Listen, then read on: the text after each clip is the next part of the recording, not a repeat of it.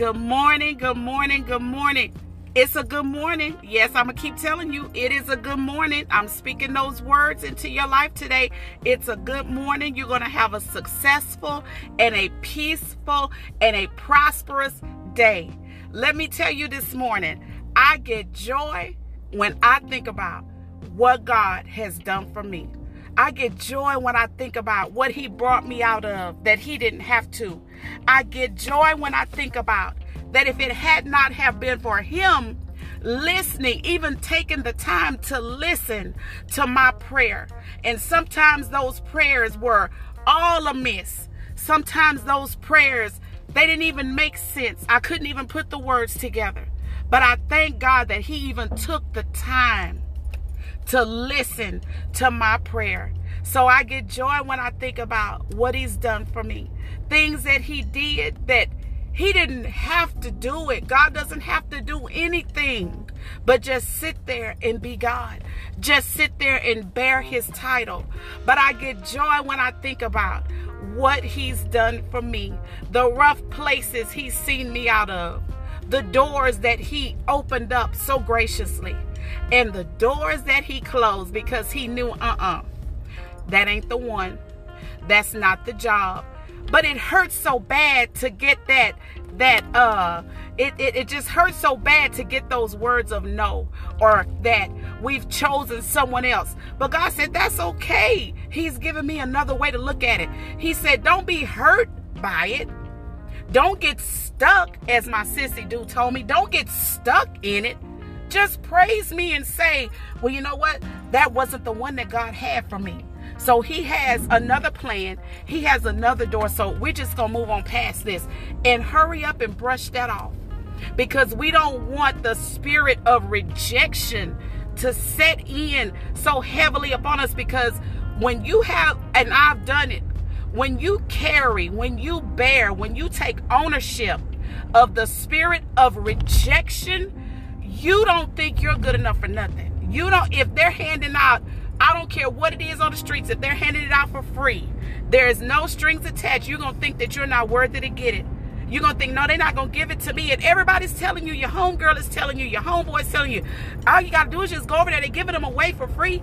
But the spirit of rejection has set in so heavily upon you that you think, no, when I get there, they're going to tell me no. I'm going to be the only one that they tell no. But the devil is a liar. The devil is a liar. No. What God has for you, it's for you. And no matter who told you no before, when God says yes, his yes is really a yes. So this morning, I get joy when I think about what he's done for me. And I was just thinking this morning about when I was growing up in the Baptist church, the Baptist church where you don't walk in the pulpit, children weren't allowed to run up in the pulpit. Not saying that that's supposed to be a normalcy, but you just we we weren't allowed to go up there and chase each other. And then that little table that says this do in remembrance of me. Baby if you touch that table when you get not even when you get home when you get in the car you getting your back knocked off. You don't touch that this do in remembrance of me table. So i was thinking about that and i was thinking about the seasoned older saints that, you know, that three o'clock service that we had to sit in Sunday school, 11 o'clock service, come back for three o'clock service and the service is going forth and you know they singing the uh the uh the usher is at the door with the little white nurse's hat and the little white gloves the white pantyhose and the black shoes and and then she'll finish you know she'll finish doing her little ushering job and then she'll go to the back and she'll help get the plates together. She's back there putting together the little chicken plates and then while this is all still going forth the choir is singing and then it's her time to do her little song and she takes off her little apron and comes to the front of the church and sing her little song and tear the church up. So she did her little job of ushering. She did her little job of serving in the kitchen. And then she came in and she sang a little song. I get joy when i think about what he's done for me so i'm just reflecting i'm just reflecting on the things of old. I'm reflecting on the positive things I can take away from the things of old. Now, there are some things of old that I don't want to cling to. That sometimes we have to just realize, well, you know what, now that I have a deeper relationship with God, some things of old I gotta lay that aside because that's that's dead weight, that's empty, that's vain, that's uh, religion. So I'm just reflecting on the things of old and thanking God for my upbringing to even know that there was a God, that there is a God. So I thank Him for that this morning. And I want to say to you this morning if you ever have to call on God, if you ever feel like God is not listening to you, that you've prayed for something over and over and over. You've asked Him to take certain things out of your life. You've asked Him to open up certain doors. You've asked Him to heal your body from different pains and aches and all of that. Jesus, when hung on the cross, I believe a book that I read tells me He said, My God, my God, why have you forsaken me? So if Jesus, who hung on the cross, for you and I and the world's sins. He died for the world's sins. If he can call on God, his Father, twice and ask him a question, why have you forsaken me? We think that we can't ask God, God, why have you not turned this around? God, why have you not answered my prayer? But I think I'm going to take the position of Jesus and when I'm going through and I have to call on God and I have to call Him twice, I think I'm going to look into my future. I think I'm going to think about the things that are ahead of me. That if I just go ahead and go through the suffering, if I just go ahead and take those punches like a soldier, I know that on the other side of the pain, there's my promise.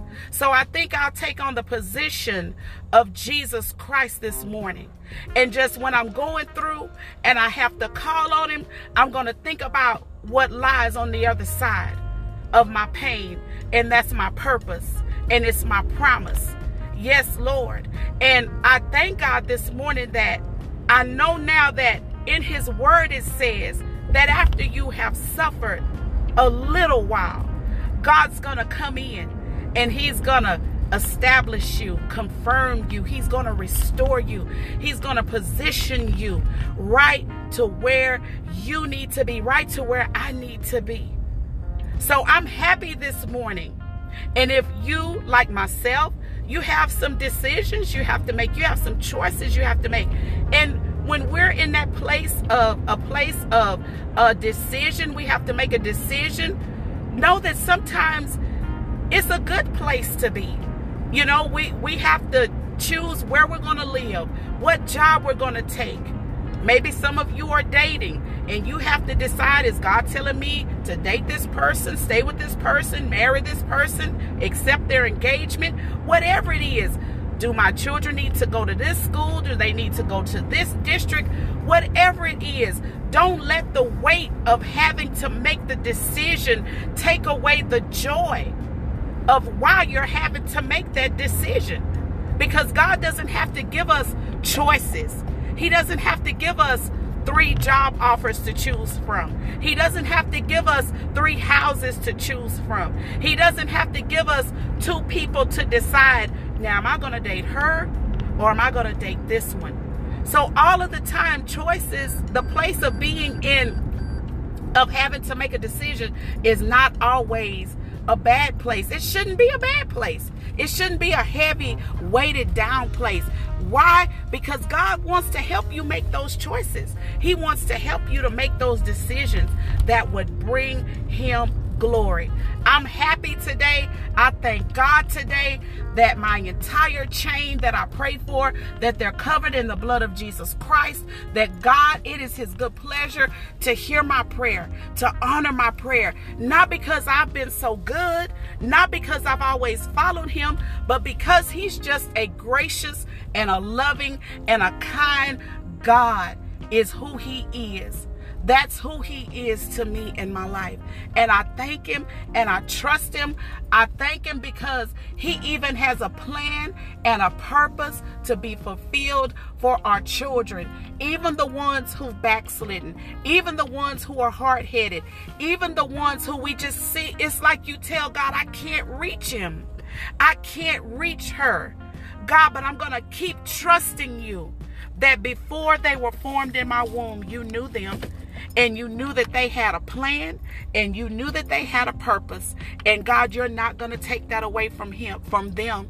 You're not going to take that away from her. You're not going to take that away from my son.